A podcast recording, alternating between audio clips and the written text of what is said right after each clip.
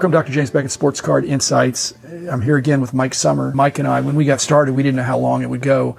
I figured it might take more than 15 minutes, and we just thought we're going to just go until we run out of tips. I actually don't think we did run out of tips, but we just thought this is long enough. If somebody writes in with something to him or to me, maybe we'll do something like this again. But in the meantime, we're both enjoying the COMC service, and here are some hopefully helpful hacks, uh, some tips from our experience. I guess I'm a veteran now. I've been on there for a long time. He's been on there for a long time too. So Thanks, uh, Topps Panini and Upper Deck, Heritage Auctions, Huggins and Scott Auctions, Mike Stadium Sports Cards, Burbank Sports Cards, Beckett Media, Beckett Grading, Beckett Authentication, and for this episode especially, COMC.com. Uh, check it out. And when you do check it out, here's some good ideas from Mike and a few good ideas from me too. So enjoy, and uh, here is our discussion. One of the tips I have for people, especially if you want to do some flipping on the site, is switch your account into advanced reseller mode that removes the automatic 25 cent handling fee assigned to every card and allows you to pick cards pretty cheap. One of my favorite things to do on the site is to flip penny cards for more than a penny. I will sometimes post a, a, screenshot of, of something like that. People are always asking, how do you find a card for a penny? 26 or 28 cents is the cheapest that I'm seeing anything. And it's because you're not in advanced reseller mode. So you've got that 25 cent per card load already built in. So if you flip to advanced reseller mode, if you're going to do a lot of flipping, it allows you to buy and sell those and turn those cards over without that extra charge. Then you just ultimately pay that 25 cents if you actually have a card shipped back to you. Right. So as long as you don't ship it back, you got a penny. And for somebody to compete with you, they got to pay 50 cents to list it. You're obviously going to be the lowest person on the site, but you bought it at a penny. What do you mark it up to? 51 cents? That gets to the other strategy that I'll go ahead and share, even though I'll share it, even though it probably is somewhat to my detriment. But I do this a lot with some of the cards that are part of the ePack program. I will buy those cards for a penny or two pennies I'll buy as many as I can and then I'll reprice them for about 38 or 39 cents, which I believe translates to about a dollar on eBay. That's the threshold for where it will hit that minimum listing price on eBay. The way it works is then if somebody buys it on eBay, whether I have it listed for three cents or whether I have it listed for 38 cents, they're still paying COMC a dollar for that card. I might as well keep that float for myself and take that chance to wait it out. And then if I'm buying enough of them, I'm buying enough inventory sometimes on those ePack cards where I might own 60, 70% of the cards on the site. And I've bought enough of them and repriced them all up to that new 38 cent threshold. That's one of the ways that I've gone about that. So sometimes it's a penny and I sell it for 38 cents. Sometimes I pay 20, 25 cents for it and sell it for 38 cents. But in the grand scheme of things, when you average it all out, it's done well for me over time. But you have to be patient. Yeah, but a, a patient at a penny, it's not like you got a lot in it. Uh, and a lot of upside, obviously, other than the fact that it, it may not sell. It may just sit there. That's uh, not everything sells every month. But for people that are putting in or building up their inventory on COMC, it's 50 cents a card now, the cheapest to, to yep. put it in there. Is there a price card? Would you put a dollar card in? Would you pay 50 cents to list a card at a buck if you thought it would sell within some time frame? Typically that is about the minimum that I look to submit at this point is is about a buck. And I will depending on what I've bought it at. Sometimes if I'm buying out a collection and my average cost on this collection is a couple pennies a card, I will go ahead and send it in to COMC if it's something that I don't have a lot of traction for at the shop or I'm not going to be able to do much with because I figure my actual cost of the card is 2 or 3 cents. I'm going to pay 50 cents to get it listed if I can sell it for a buck 25, there's still enough, you know, room in there, enough profit for me. And in the long run, those extra quarters add up. Typically that dollar is the, the threshold I'm using when I send something in. Yeah. The other thing is when I'm getting ready to send something in and I see that there's only one on the site and it's at a quarter, then I could just buy it for a quarter instead of paying 50 cents to put another one in there and compete with the person at a quarter. Yep. Would you do you do the same thing? Would you just take the quarter? Yeah, I would typically do something like that if there's a card that's in that range. I, I was curious from your perspective, especially if you've got any kind of inventory, you might be priced competitively at one point, but a few months later, you might not be competitive anymore. Whether it's things that are going up or things that are coming down in price, do you have a strategy on how often you go through your inventory and adjust prices? Yeah, I was afraid of this when, when we were talking about doing this episode. You're going to give away some of your secrets. I'm going to give away some of mine. I'll tell you, Mike, when I do it is when somebody makes an offer. When they make an offer, that means I'm going to look at the offer and I'm going to say, wait a minute, I priced this card years ago and that was an old price. It's really gone up and they're making me an offer and I feel like I'm I'm way out of line. They should have just bought the card.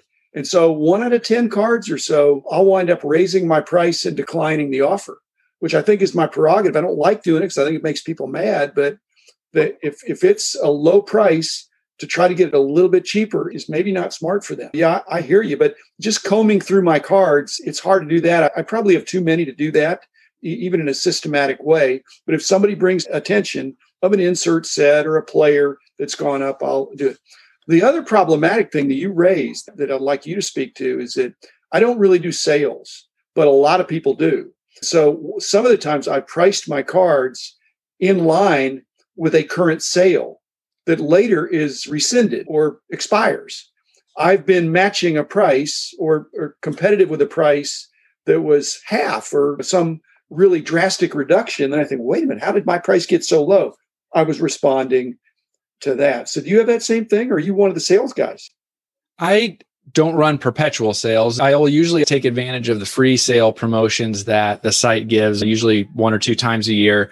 And then maybe one or two other times a year, I will run a promotion just to try to clear some things out. They've adjusted that the the cost or the commission fee and the fee structure for those promotions now um, to a point where I just don't want to do them all that often. You pay a little lower percentage, but there's a bigger upfront fee depending on how many cards you have. And I'm somewhere around 80,000 cards now in inventory. So it can add up a little bit to start with. It, it probably averages two or three promotions a year you mentioned velocity of sales. That's one of the things if you use, I guess it's the history points, you can see how many cards have sold, you know, by quarter in the last years or whatever it's been. Do you look at that a lot? Because I, look at it some when I think it's appropriate, but if something is selling, none have sold in the last four years, that's an indicator. Yeah, I look at it quite a bit. I use that quite a bit to get a feel for both what I want to send in and then also where I need to price something at if you're going to put a card on there and when you decided to put it on there, there were none of them on there. But say it's a newer player and uh, a newer set last year or two, and there was nothing on there. And then by the time you were posting it, there were two cards at say two dollars and one at fifty cents, and you're convinced this is a two dollar card. What do you do? typically I will go ahead and price that at probably somewhere around a dollar ninety. When that super low sells, I'll be the next lowest on there, but I'll be real close to that two dollars that I wanted to get out of it. Okay, I do that, but I also give strong consideration to buying the card at fifty cents. Sure. And moving it to a buck ninety or buck eighty, buck seventy, whatever. A buck seventy is a price I'm using a little more these days because when you add on the quarter, it's under two bucks. Yep. And I've seen people doing that. Yeah, that's something that I definitely do. If it was as drastic of an example as you just shared, where you'd be able to essentially triple your money on it, that is something that I would for sure do. You know, if it was listed at a buck 40 or a buck 50 and I wanted to be at $2, I might do a dollar 90. But yeah, if there's examples where it's just one card between me and that next floor, yeah, buy, and it can be a, a double or a triple, that's definitely a good candidate for one to go ahead and buy the other one that's there and now two of that for inventory. The logic is if I was willing to pay 50 cents to list it, why wouldn't I be willing to pay 50 cents or less to acquire it and just move it over to my account? You talked about using a dollar 70 a lot lately. Something else that I wanted to hit on or I think is important for people to know if they're not aware when you're dealing with cards on the lower end like we're discussing right now is that there's a storage fee associated with holding cards that are priced above 75 cents with a basic account or above $2.50 with kind of the advanced um, upgraded account. I, I, often will see people that have cards priced at 78 cents or 80 cents or something like that. And they're paying theoretically a penny a month in storage fees for those cards unless they have that upgraded account or the same thing applies at $2.50. I was wondering how often that type of thing comes into play for your considerations or if you observe that same thing in other cards as you're you know scanning inventory that's out there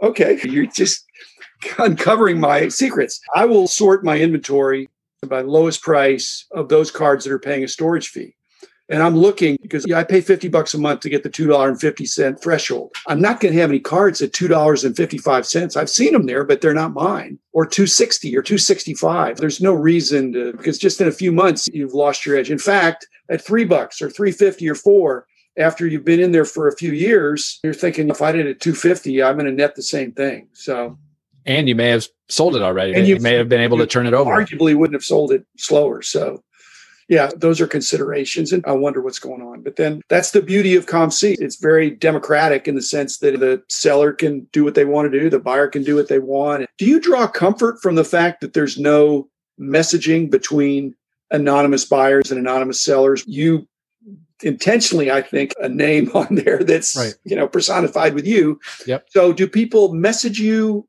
Uh, and say, "Hey, cut me a break"? Because I get that sometimes and uh, the beauty of COMC is that it is semi anonymous if you want it to be.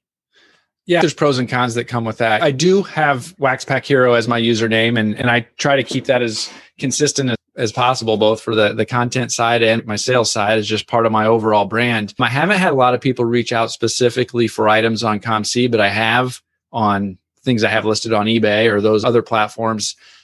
There's part of me that likes that COMC is a little bit independent of that. There's other times I know as a buyer, that I found sellers that have multiple things that I'm interested in, but for some reason don't have offers turned on at all. There's a reason that I'd love to be able to have a conversation about obtaining multiple items from them. But at the end of the day, I think there's something nice about not necessarily having to also respond to messaging within the platform as well. The